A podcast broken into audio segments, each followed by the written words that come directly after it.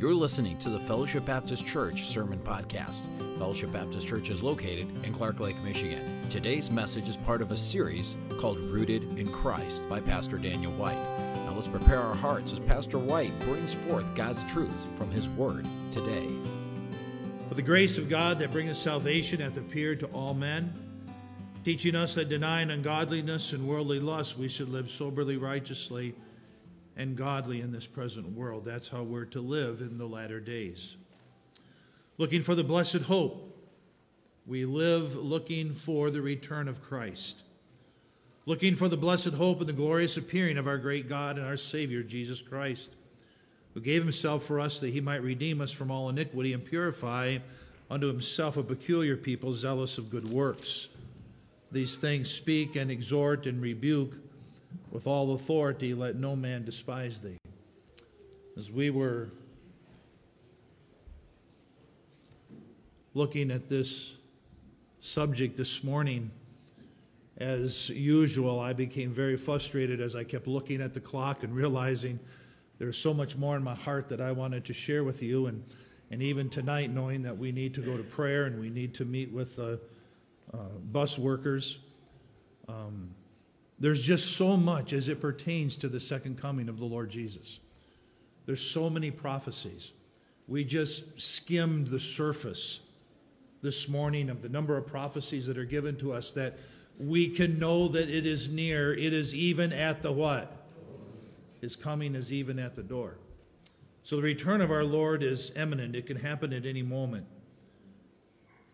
One of the areas that I just briefly mentioned this morning was the rise of the Antichrist. I believe that the stage is being set and is set for the rise of the Bible calls the man of sin, the son of perdition. I'd like you to take your Bible and turn to Second Thessalonians. And I just want to spend a few minutes in this passage of Scripture. But Second Thessalonians chapter 2. Remember what Jesus said as he was dealing with living in the latter days. He said, Occupy till I come. Busy yourself in the work of the Lord. And we ended the message talking about several ways that we should busy ourselves in these latter days in our service for Christ. One thing I want to say here as we just kind of wrap this all up is that we're not looking for some sign to be fulfilled before Jesus returns. Everything that is prophesied must happen has happened. So it's not that we're looking for another sign that will indicate that the return of our Lord is at any moment. Even our Savior said, No man knows the day or the hour. Paul said, We can know the times and the seasons, but we do not know the day or we do not know the hour. So when someone starts setting dates and they start saying, Jesus is going to return at this time, you can guarantee that's not when he's going to return. Because no man knows that. But we are definitely living in the season and we can discern, the Bible says, the signs of the times. If you can discern what the weather is going to be on the morrow, then certainly you can discern the signs of the last days. I want to say something else, and that is we are not looking for the Antichrist. We are looking for Jesus Christ. Now, in biblical prophecy, there's some different ideas concerning the rapture of the church. Some believe that the rapture of the church will not take place until the middle of the tribulation period, after the first three and a half years of peace. When the Antichrist then stands in the temple of God, showing himself that he is God, and he demands the worship of the people, and he forces people to take his mark. Now, all you hear about marking today and what you hear about the implants and the chipping, that's all just a precursor to what's going to be happening in the future. In the future, every man, woman, boy, and girl will be marked. And if they refuse to take the mark, they will not be able to buy or sell, and they will be a direct attack of the Antichrist upon them. He will seek to take their life because they will not align themselves with him.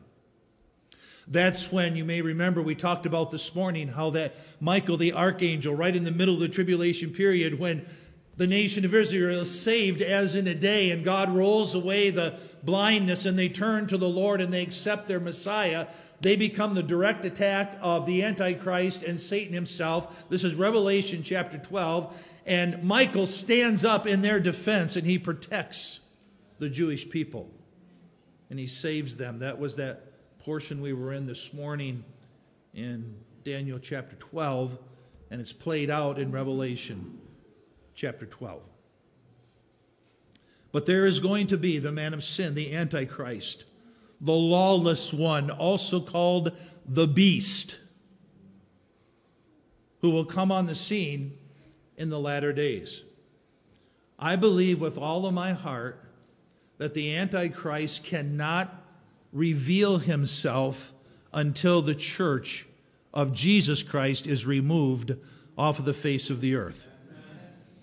I believe there's several passages of scripture that we can point to, such as the 70 weeks of Daniel in Daniel chapter 9.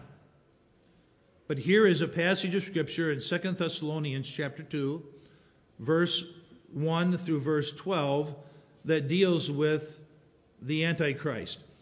So there are those who believe that the church will not be raptured until the middle of the tribulation. Now, if, if that was the case, our eyes would always be focused on who is the Antichrist. And we'd be watching for that abomination of desolation to take place. Others believe that the rapture of the church will not take place until the end of the tribulation period, that the church will go through the entire seven year tribulation period and then be raptured and then quickly return back with the Lord. We have some real problems with that. First of all, the Bible says concerning the tribulation that God will save us from the wrath which is to come. Now, either He is or He is not. But again, that puts us in the 70th week of Daniel, and the 70th week of Daniel is only for the Jewish people. You cannot, listen to me, you cannot confuse the Jew, the Gentile, and the church of the living God. Very important when it comes to Bible prophecy. Now, I said all that to get us right back here. I believe in the pre tribulation rapture of the church. That the Antichrist, and by the way, the, the tribulation period begins when Antichrist signs that peace covenant. That's when it begins, and then runs that duration of seven years. So I don't believe that the Antichrist can reveal himself until the church of Jesus Christ is removed. Now let's begin here in verse 1. Now we beseech you, brethren, by the coming of our Lord Jesus Christ and by our gathering together unto him. So that is clearly the rapture. The trump shall sound, and the dead in Christ shall rise first. Then we which are alive and remain shall be caught up together to meet the Lord in the air. So shall we ever be with the Lord. Wherefore, comfort one another with these words. This is clearly the rapture of the church. That ye be not soon shaken in mind or troubled, neither by spirit, nor by word, nor by letter from us, as that the day of Christ, or the day of the Lord that we talked about this morning, this time of judgment, that the day of Christ is at hand. Now, somebody had forged a letter and had signed it with the Apostle Paul's signature.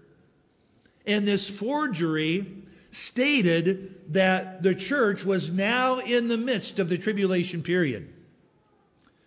Now, let me ask you a question. If you received at this time, if you were the church here at Thessalonica and you received a letter that looked like it was written by Paul, and was signed by him and stated that you were in the tribulation period, would you be a little troubled? Evidently, this forgery had been circulated and a lot of rumors, right? You know how rumors can be. A lot of rumors were floating around. Let me read it again. That ye be not soon shaken in mind nor troubled, neither by spirit, nor by word, nor by letter, as from us, as that the day of Christ is at hand. Now, had the Apostle Paul clearly taught them about the rapture of the church and prophetic events? Yeah, they knew all about it. But now someone was coming and someone was contradicting, and it appeared to be the Apostle Paul. Now he says in verse 3 Let no man deceive you by any means. For that day shall not come. That day of the Lord, that time of judgment. For that day shall not come except, except there come a falling away first a falling away, an apostasy. I'm here to tell you, we are seeing, in my opinion, a great apostasy taking place today. So, this revelation of the Antichrist, this, this day of the Lord that's going to come, first of all, there's going to be a falling away from the fundamental truths of the Bible. And then he goes on to say this except there come a falling away first, and then that man of sin be revealed, the son of perdition, who opposes and exalteth himself above all that is called God or that is worshiped, so that he as God sitteth in the temple of God, showing himself that he what? Is God. So if he is sitting in the temple of God, showing himself that he is God, obviously the temple has to be rebuilt. Now, there are plans, even right now, made for the rebuilding of the temple. Now, verse 5. Remember ye not that when I was yet with you, I told you these things. Don't believe this letter. I taught you well concerning what would happen in the future. Now, verse 6. And now ye know what withholdeth that he, the Antichrist, might be revealed in his time. Now, listen to me. There is something that's holding back the Antichrist from revealing himself. What is it that is holding back the Antichrist? The Holy Spirit, the restrainer. Okay? So the Holy Spirit is restraining, he's holding back the Antichrist from revealing himself. So something has to happen with the Holy Spirit. And now ye know, he said, I told you that, I taught you this. Now ye know what withholdeth that he might be revealed in his time. This isn't his time now. For the mystery of iniquity doth already work, only he who now letteth will let, now watch this phrase, until he be taken out of the way. Now I have a question for you. Let's talk about Bible doctrine. Okay, remember, we, we adorn ourselves in the doctrine of God and of the Savior. What is the only way to remove the restraining force of the Holy Spirit from this earth? You have to remove the church. You know why? Because Jesus said, I will never, ever take my Holy Spirit from you. So, if it's the Holy Spirit that's restraining the Antichrist from revealing himself, then the church has got to be removed. Otherwise, you know what we would be saying? That's the Antichrist. It'd be so clear who he is, the church would be pointing him out very definitely. So the church has to be removed. The only way to remove the church or remove the Holy Spirit is by removing the church. Now we come to verse 8. Are you all, are you all with me where we're going here? All right. So he has to be taken out of the way. Then, verse 8.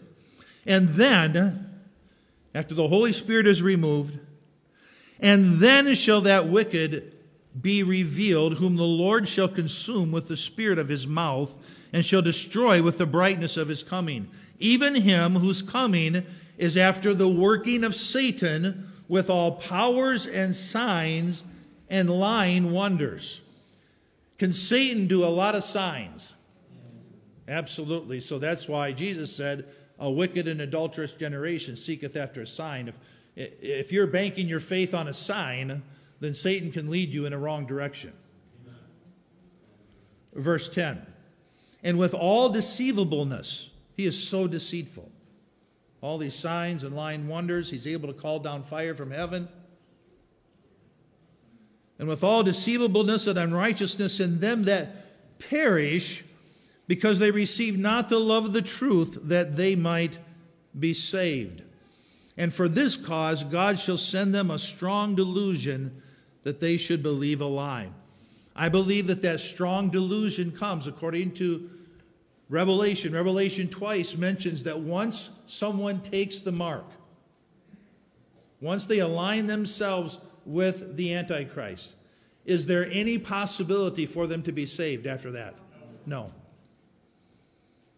And the only explanation we have in comparing Scripture with Scripture is once they take that mark, then they are given a strong delusion.